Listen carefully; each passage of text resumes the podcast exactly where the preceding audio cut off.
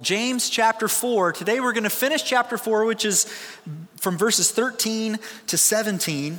Um, and, and as we've studied through this letter, this letter um, of James, it might have struck you that living life as a Christian is different than living life without Christ. It's different. There's some different things that, that we're called to. There's a different perspective that we have on a lot of things. And even the ways that we interact with the people around us, the people in our families, the way we are at work, the way we are at school, everything gets impacted when we are following after the Lord and as we see the ways that He calls us to live life differently. We've been called out of the world and into a new way of life, but still living in the world. And that's actually what Jesus prayed when he was praying for his followers. He prayed to the Father in John 17, verses 15 to 18, and he said, That's exactly what's going to happen. Here's what he said He said, I do not ask that you take them out of the world, but that you keep them from the evil one, because we know the evil one is here in this world. And he says, they, meaning his followers, us, they are not of the world, just as I am not of the world. Sanctify them in the truth. Your word is truth. And as you sent me into the world, so I have sent them into the world. And this different way of living that we're called to affects every aspect of our lives. Everything. And if it doesn't affect everything in your life yet, you're actually not doing it the way He calls you to do it. It is, it's going to affect the way we spend our time, the way we spend our finances, our recreation, our relationships, our friendships, our families, what we say, what we do at home, at school, at work, you name it, your faith and your, your new perspective of life should affect everything about your life. And when we choose to follow Jesus, it's more than just hiring an advisor, you know, some consultant in heaven. It's more than even uh, having God as like a, a, business partner that we work with. You know, it, it's not just that. It's, it's it's far more than that. What we're doing is we're devoting ourselves to following Him as our Lord and Master. As our Lord and Master. And instead of making our own decisions independently, we now bring everything to God. The language, that, that language of Lord and Master, is really what describes the relationship. And it's what we see throughout the scripture of those who followed hard after God. It's that kind of thing, this Lord and master relationship. In fact, Paul, who wrote uh, a large portion of the New Testament, often described himself as this Greek word doulos. All right? James, also in chapter 1, verse 1 of this letter, describes himself the same way doulos. And that word can be uh, translated in a few different ways. Sometimes it's translated as servant, sometimes it's translated as bond servant, which we could talk a little more about what that is. Or sometimes it's translated as slave.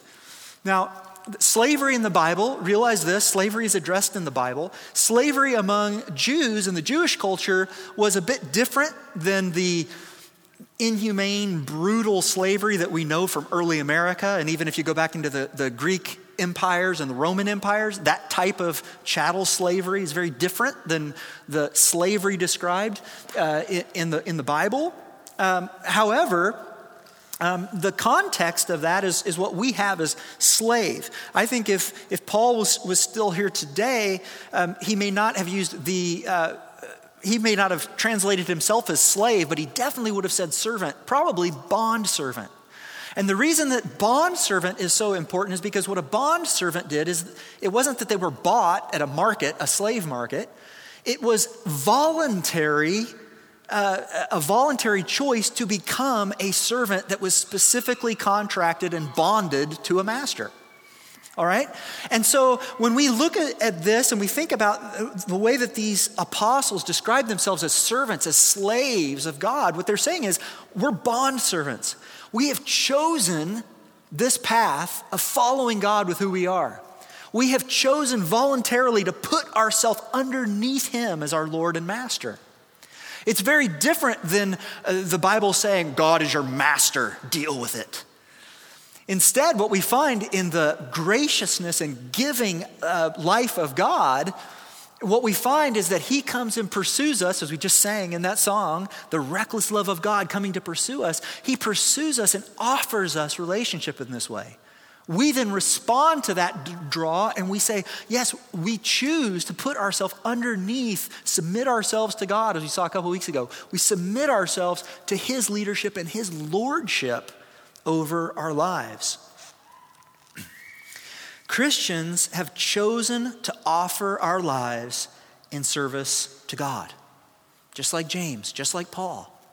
We've chosen to offer our lives in service to Him and we formed a bond with God Almighty and made him our Lord. And once we've done that, our decisions are no longer our own. This relationship is different. Now, that might seem a little bit scary. I think for, uh, for modern independent human beings, that seems terrifying. Like, wait a minute. You're telling me I'm giving up my decisions? I'm giving up the control I have of my own life? I'm my own boss. And you're telling me that not only do I have to have a boss at work, I'm like putting myself underneath like the ultimate boss? Yes. Yes, that's what's happening. Now, if we were entrusting our lives to another human being, that should be a little terrifying, right? Because we know human beings. And I know there's some good ones sitting in this room right here, and even those good ones are imperfect. So to say I'm going to give everything to another person and put myself under a person, whew, that's scary. But what are we really talking about here? What we're talking about is putting ourselves under the creator and sustainer of our lives, the one who is righteous, perfect, loving in every single way one who is all powerful, all knowing, and always present. Some people think that Christians are crazy to put themselves under God. I think you're kind of crazy not to when you start considering what is, what's actually happening here. And in the next two sections of this letter, um, the first one we'll look at here this week, and next week we'll look at the second one, James is challenging believers. Remember, this letter is written to other Christians. He's challenging believers who might have forgotten the commitment they made to become a servant of God, to really put themselves underneath the authority and lordship of God. A Christian chooses to submit themselves entirely to Him. And he does it in, in this passage by describing a typical business person with a dream and a goal. All right, so let's read it.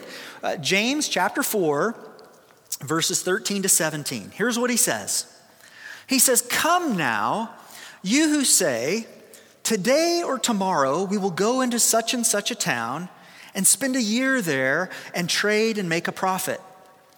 Yet you do not know what tomorrow will bring. What is your life? For you are a mist that appears for a little time and then vanishes. Instead, you ought to say, If the Lord wills, we will live and do this or that. As it is, you boast in your arrogance. All such boasting is evil. So, whoever knows the right thing to do and fails to do it, for him it is sin. So, today, what we're going to look at is we're going to talk about plans and profits. All right, that's what he is saying here. We've got this person, this hypothetical business person that says, Hey, I'm going to go out here and I'm going to do this thing. I've got a plan and I'm going to make some profit. All right, and that's what we're going to talk about here today plans and profits. Now, you might look at that and say, Well, what is wrong with that? I mean, that seems like a pretty legitimate statement. What's wrong with this optimistic entrepreneur that, that says this particular thing here in verse 13? It, it seems great, honestly. He or she has a plan and they're ready to throw themselves into it. They say, hey, let's, let's do this. I've got together my business plan. I've researched the market and, and I've thought through the details. I'm motivated. Let's move forward. Let's go, let's go and do this. Let's make some profit.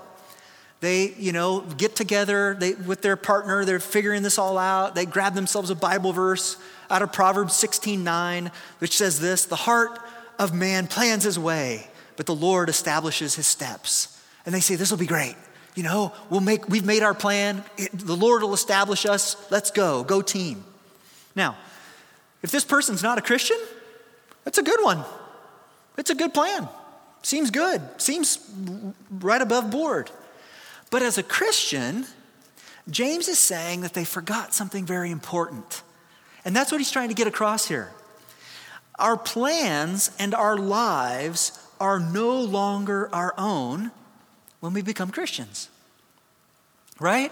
As Christians, our lives and our plans are no longer our own.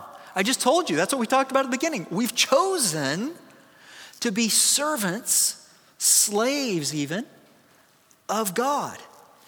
And we, as we've chosen to submit ourselves to his plans for our lives, the thing that's missing from this entrepreneur's great idea is that they haven't asked their Lord about it. That's his whole point. The, the plan itself on face, uh, for, at face value is fine. It's all good. Those are great ideas. But you've got to remember you're a servant of God. And so a servant no longer has free rein to just run and do whatever he needs to do. He needs to clear that with his master. And James tells us if we do that, if we're trying to make these plans without him, we're sinning. Now, uh, that doesn't mean that God would never tell you to, as, as the, that person says, he wouldn't tell you to go into such and such a town and spend a year there and trade and make a profit. It's, it's not that God's anti profit or anti you starting a business. That's not what I'm saying. It's not what James is saying. In fact, God Himself may have placed that idea in your mind. He may have given you that passion and that desire. But as His servants, we're called to clear that with Him. So let's talk more about plans and profits. I, I think that it's good that we study this today because this is one of the places that well meaning Christians get off track in life. And, and it's, I, I don't blame you for it, I've done it myself. It's, it's easy for us to just kind of forge our way ahead, go forward in life the way we, we think the best that we possibly can, um, but it can sometimes lead us off track. You know, the, the people that get off track there, they use the, the minds that the good Lord has given them. They address a problem or pursue an opportunity, but are surprised when it doesn't go well and find out later that it was really not part of God's plan at all, it was purely their plan. And even if their intent was not to ignore God in it, may not have set out to say, oh, I wasn't trying to offend God. James calls it arrogant sin. Okay? Now, why would he go so far as to say it's sin? Can't we just say, oh, well, like, uh, it's just kind of an oversight on my part, or I just, I forgot it, you know? Sin, that feels, feels kind of heavy. But why would James bring it up and say, no, it's actually, it's sin? Because it's forgetting the relationship that we have with our Lord and Master and setting off on our own path. And he calls it arrogance because it's a belief that we know the best way forward on our own. But what James reminds us of here is he says, yeah, but you don't have the same perspective on life, on even your own life, that God has. That's why he would call it sin. So here's my first point. If you're taking notes, and I encourage you to do it, and as the announcement told you today, if you go onto the Church Center app, there's a little notes thing there that you can put it in on your phone, or if you're a paper, paper writer, do that. But if you're taking notes, here's your first note God's plans, His plans, are different than ours, and His profits are different than ours. Okay? God's plans and his profits are different than ours. Now, sometimes they line up, and it's great when that's working that way. When his plans are our plans and his profits are our profits, it's, it's a beautiful thing. But sometimes they don't, they don't line up, but they're different than ours. In uh, the, the prophet Isaiah, verse 50 or chapter 55 verse starting verse 6 here's what it says there in isaiah it says seek the lord while he may be found Call upon him while he is near. For my thoughts, this is God speaking, for my thoughts are not your thoughts, neither are your ways my ways, declares the Lord. For as the heavens are higher than the earth, so are my ways higher than your ways, and my thoughts than your thoughts. What we have to remember is that even our highest and best ideas, the greatest plans we can come up with, are still far below the realm of God. The best of those ideas are still below the realm of God. And even if we find great earthly success and profit in something, that doesn't guarantee that that's what God had for us to do.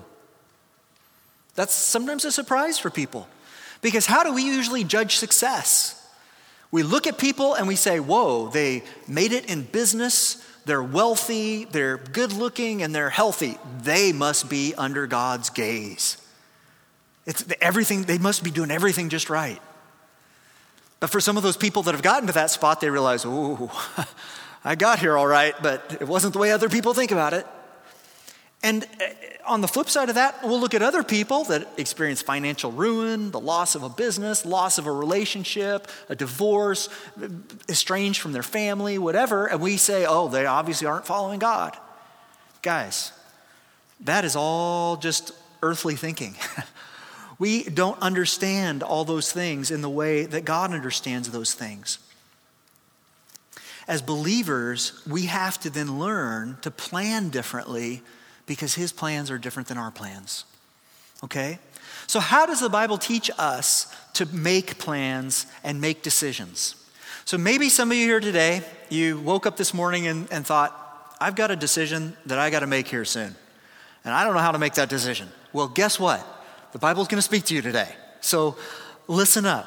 Now, there are a few things that I, I could point out and say this is part of the way a godly decision process should go. But today I'm just going to focus on one of those things. One of the ways, one of the most important things that we can do as Christians to make our plans fall in line with God's plans, our master, is through prayer. It's prayerfully considering our plans. All right? It's a, and prayer, when I'm talking about prayer, it's about communication. And prayer is actually meant to be two way communication.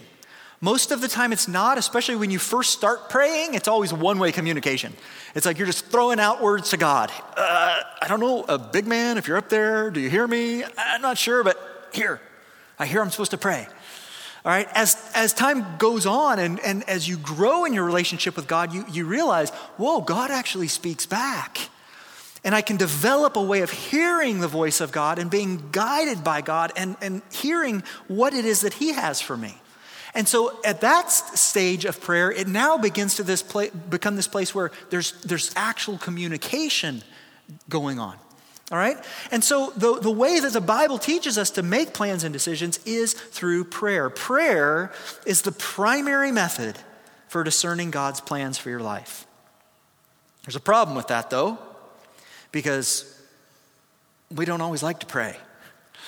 And a lot of times when we pray, we don't get an answer in the time frame and the timeline that we'd like to get that answer. We can say, Well, I prayed about it just this morning, 12 minutes ago, and I still haven't heard from God. That's not okay, right? That's not exactly the mentality of, oh, I'm a servant, he's the master. It's very different, right? Okay. If you were an employee of a company, would you make a major decision that affected that entire business without consulting the boss of the company, if possible? Probably not. If it was a really big deal, a lot of money was at stake, maybe the welfare or demise of the company is at stake, you're probably going to talk to the boss. You probably want to get some clearance on that. You want to have some communication. Christians are servants of God. And in the same way, our decisions, large and small, should be discussed with our master. He cares about every part of your life, the big part and the little parts. And the Bible tells us that, that He even knows the numbers of hairs on your head, whether you got a lot or a little. He knows. And what's the point of that? He's saying, even down to the small little bits of who you are and the things that matter or don't matter in your mind, he cares about those things. He, he really does care about you. When you, when you um, go into the Old Testament, I think that there's uh, one particular story um, came to my mind when I was thinking about this, preparing for this. Um, I, I was thinking about the, the, the character in the Bible of David. Now, David is pretty well known in the Bible. Um, if you've been around church very much, you've probably heard David. David, who became king of Israel. Uh, even to this day, uh, Jews consider David their greatest king. All right? Uh, David was also, at first, he was the little boy who fought Goliath. David was the one who followed after Saul, and, and between that time period, he gathered together a, a, a group of men. He was a, a warrior, he was a fighter, he was a soldier, and he became a good king, a powerful king. And the Bible tells us that David was a man after God's own heart. It's one of the little phrases that describes who he was. And it's a big deal. It's a really big deal. And the reason it was such a big deal is because what that was saying was he says, this man, this human being with all of his flaws and shortcomings, this man was still after God's heart. And God cared about this man. And God loved this man. That's the kind of like title that I want for myself somebody after God's heart. But here's the thing about David as you start digging into his life and studying his life, not all of David's decisions were good ones. If you're familiar with the story of Bathsheba, that's, that's also David. Committed adultery with this woman, Bathsheba, and then on top of that, murdered her husband to try to cover things up. I mean, this guy did not make all good decisions. There, there was major flaws in that all right? But many of his decisions can serve as a powerful example to us. And the, the story that came to my mind that I was thinking about was shortly after he became anointed as king of Israel. So, between the time of defeating Goliath as a, as a teenager to the time of actually being anointed as king, there was a big chunk of years, 14, 15 years, that between that time. And, and he was, after he was king, um, the Philistines, which was another uh, warring tribe, nation right next to Israel, the Philistines knew, okay, hey, Israel is in a place right now that we can attack them. They've just gone through this change of kings. There's a, a, a, a move there um, from Saul to David. They might be weak. This is a great time for us to kind of seize the opportunity to go up and try to take Jerusalem. So the Philistines gather at, at Jerusalem and they, they head up to come fight David, this newly anointed king. And David, what he does, and this is the, the, the reason I'm, I'm looking at this story, David, even though he's now anointed as king, he's already established as king, he's already been through a lot of battles, a lot of fights. He could have simply said, Yeah, I got this. I know what's up with this. I, I'm going to get my generals in place. We're going to go out and fight these guys. Everything's good. And that you, it seems like a good plan. But that's not what David does. What David does is the first thing he does is he goes to God. And he goes and he says, Lord, the Philistines are knocking at our front door. Should I take the army and go out and meet them? And God responds and says, Yes, go up, meet them head on. So, David, all right, we're doing it.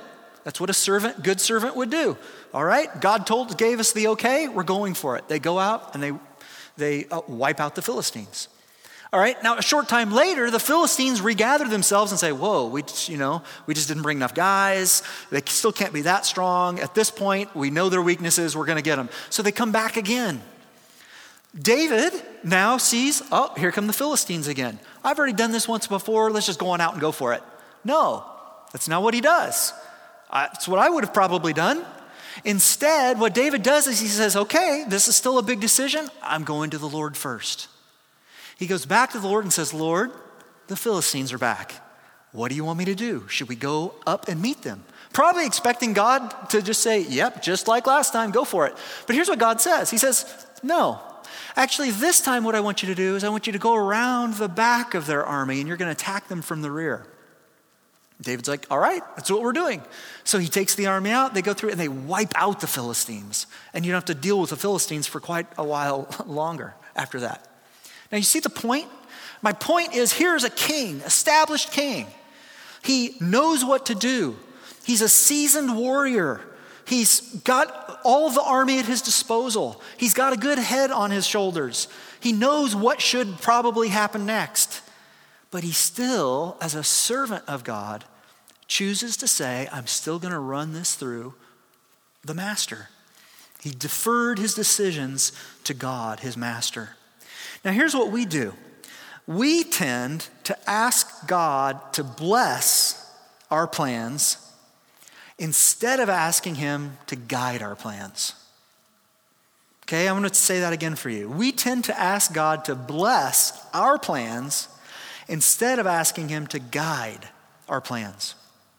And we have to choose His guidance if we want His blessings.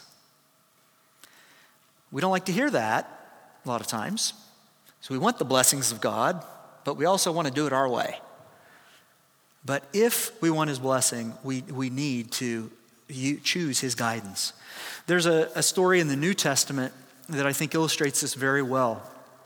And this is a story um, with Jesus that happens to Jesus. And um, it's in Mark chapter 10. I'm going to read it to you.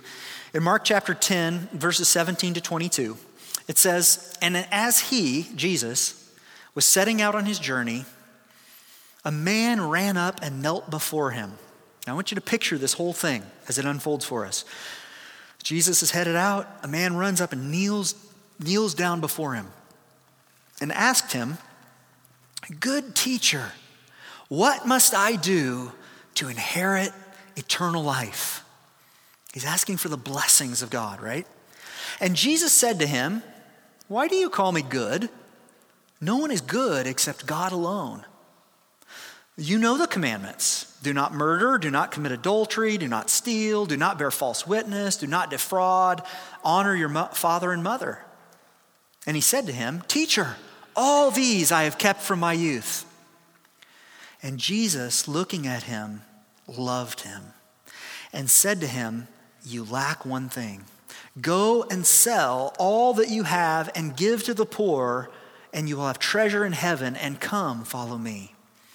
Disheartened by the saying, he went away sorrowful, for he had great possessions. Do you see what's happening here in this story? This young man, he really does want the blessings of God. He even comes forward humbly. He comes and kneels down before Jesus and says, What, what can I do for that blessing? I want eternal life.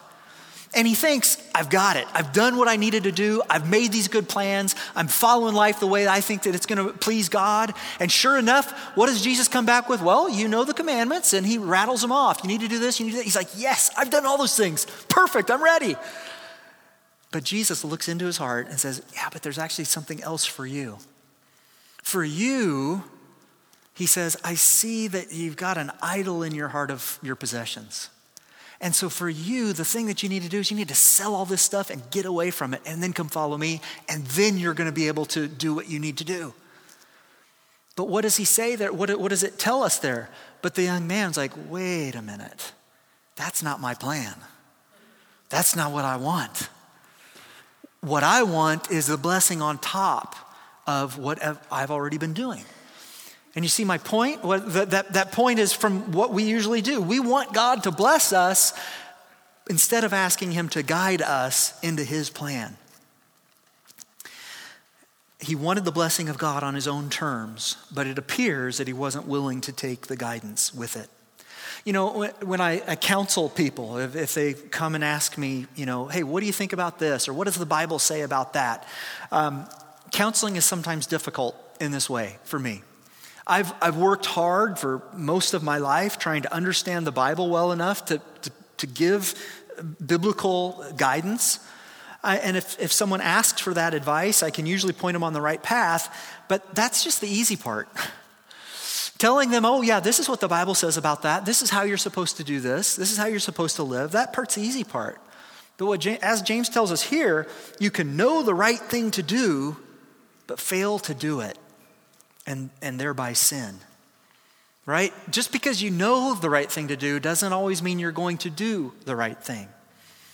Jesus, though, was the perfect example of a person who was always seeking the Father through prayer, and then he stayed focused on doing the will of his Father. It's not enough to simply pray and say, God, what's your plan for my life? and then hear the plan and say, okay, I, I did it, I prayed and I asked, now I know what your plan is, I'm gonna go do this. No, you have to not only ask for the plan, receive the plan, but then you gotta commit yourself to doing it, to moving forward in that way. Jesus is the one who taught us to pray, Our Father in heaven, hallowed be your name, your kingdom come, your will be done on earth as it is in heaven. And as Christians, we fight battles within ourselves to continually yield to God, to say, Not my will, but your will be done. And that's how Jesus lived. In John 5 19, it tells us, uh, it says, So Jesus said to them, Truly, truly, I say to you, the Son, referring to himself, the Son can do nothing of his own accord, but only what he sees the Father doing. For whatever the Father does, that the Son does likewise. And in, down in verse 30, it says, I can do nothing on my own. Jesus himself submitted himself to the leadership of the Father in such a way that he says, Even I am not picking my path. I'm allowing him to pick the path and I'm following what it is that he calls me to do. So if Jesus knew that his plans had to go through his Father, how much more should ours? And, and I really do firmly believe this, guys, that if we would begin planning this way and following through with it, we can't go wrong. You want to figure out how to live the life that God calls you to live? It's really not as complicated as we usually make it. The reason it's so complicated for most of us is because we're always looking for a loophole trying to always find a way that, well, I can kind of follow God here, but what about if I do a little this? Maybe He gives me a little space over here. I know that God's given us free will, so, you know, how, how, how much can I get away with? How much can I, you know, straddle the line? No, if you really want to know the, the way to not go wrong, ask Him what it is that He wants and do what it is that He says. Now, even when we do that, though, even when we do follow His plans, will there still be setbacks and failures? Yes. Yes, there will. Will there be sorrow and pain? Yes. Welcome to earth. But we will be right in the center of God's path for us, which is the best place we could ever be. And as we finish up here, just briefly going to look at profits and what that looks like here. How do we, as humans, measure profit? How do we measure profits? Typically, profits are self focused, all about us, all about ourself. If it's financial profit, we say, Great, we've got this amount of profit so that I can buy what I want. That's the point of profit. If it's maybe something that yields like a social profit, we're like, okay, great, this makes me feel loved. I've got people in my network. There's a social reward there, a profit. If it's something that gives us like a psychological profit, what is it? Oh, it's I feel like a winner. I've got profit here. But James reminds us that we don't know what tomorrow will bring. That's what he says. He's like, look, your life is short. You don't even know. Maybe you'll be here another 10 years, maybe another 20, maybe another two days. You don't know what tomorrow will bring. Our lives are short and they're temporary. And here's the point if the only profits that we're aiming for are for ourselves, we're aiming too low. God has a different economy. God, I already told you, God has different, a different idea of profits than we do. God tends to spend for the benefit of others. Our profit is all about how does it serve me, me, me. God views profits in an outward way. God's profits are eternal. He isn't looking at temporary profits, he's looking at eternal profits, which sometimes come at extreme costs, right? Look at the life of Jesus. Jesus came not for his own profit, but for ours. And as his servants, we are told to take the same mindset. All right? Listen to Philippians 2 4 to 8. It says, Let each of you look not only to his own interests, but also to the interests of others. Have this mind among yourselves, which is yours in Christ Jesus, who, though he was in the form of God, did not count equality with God a thing to be grasped, but emptied himself by taking the form of a servant, being born in the likeness of men, and being found in human form, he humbled himself by becoming obedient to the point of death, even death on a cross. Matthew 20, 28, Jesus says this about himself. He says, The Son of Man, which is another name for himself, came not to be served, but to serve, and to give his life as a ransom for many. We also take the form of a servant. And in doing so, we give up a lot of the profit of the world. But in return, think about the returns, guys. The return for this, of pursuing the Lord, of committing yourself to Him, you receive eternal life and eternal rewards. That saying, you, can't outgive God, it's true. And it's in His heart to bless us. So I want to invite the, the band back up here as we, we wrap up this service this morning. And just a couple, a couple thoughts as we finish this. If you're not a Christian here today, and honestly, I hope that every Sunday we have people here that are not Christians.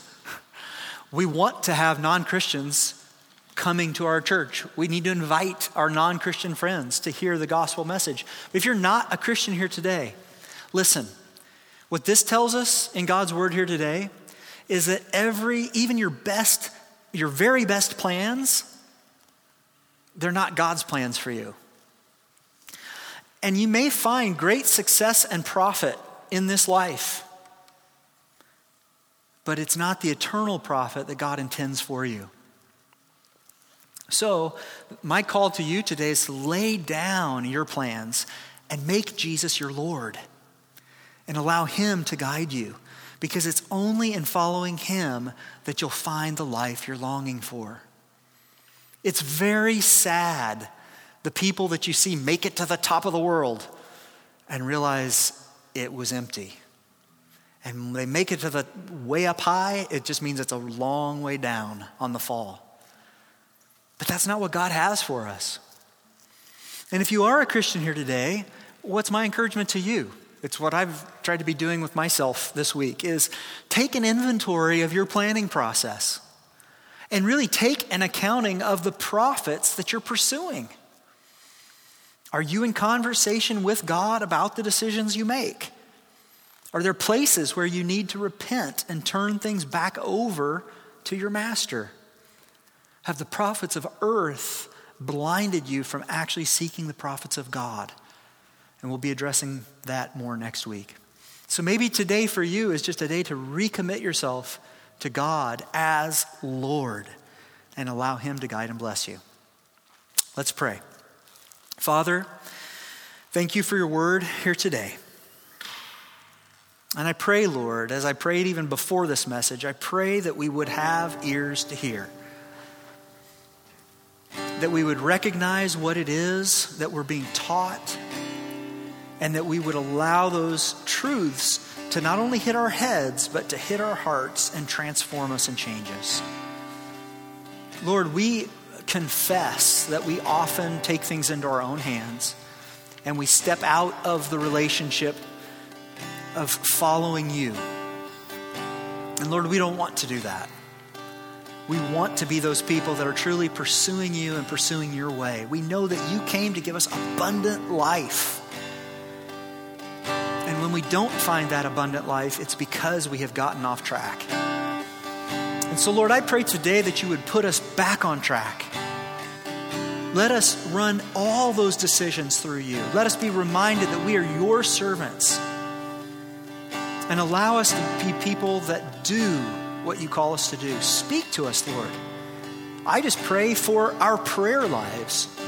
I pray that the people of this church would learn to pray, that they would learn to recognize your voice, to be led and guided by your Holy Spirit.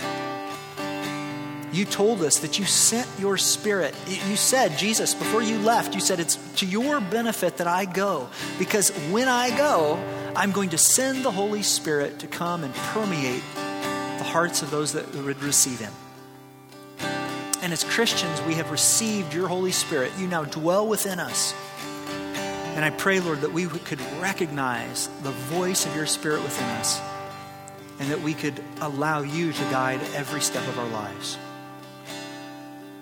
And Lord, I pray for courage for those here today that there may be some things that they recognize and they realize, hey, this is not what God's calling me to do. Maybe they've been headed down a path of sin and they're doing something that is not right in the eyes of God. I pray that today you would give them the courage to bring that to you, to lay it down at your feet, to repent from that, to leave it behind, and turn and follow your path. Whatever that might be, in whatever part of their life that might be. Lord, make us a people that are holy as you are holy, a people that are pure, a people that are walking with you, a people that are not dragged down by the chains of sin, but people that are truly free in every way. And Lord, I also just want to pray for any of those today that, that may not know you and are sensing something that they haven't sensed before, a draw of something outside of themselves. Your spirit calling them to you. And I pray that today would be a day that they could repent and believe in you as their Savior, and that they would come to call you Lord and Master. So draw near to them today and allow them to do that. Guide us this week, Lord. Build us up this week. Strengthen us, heal us. Do all that you want to do among us as a church. We pray these things in Jesus' name.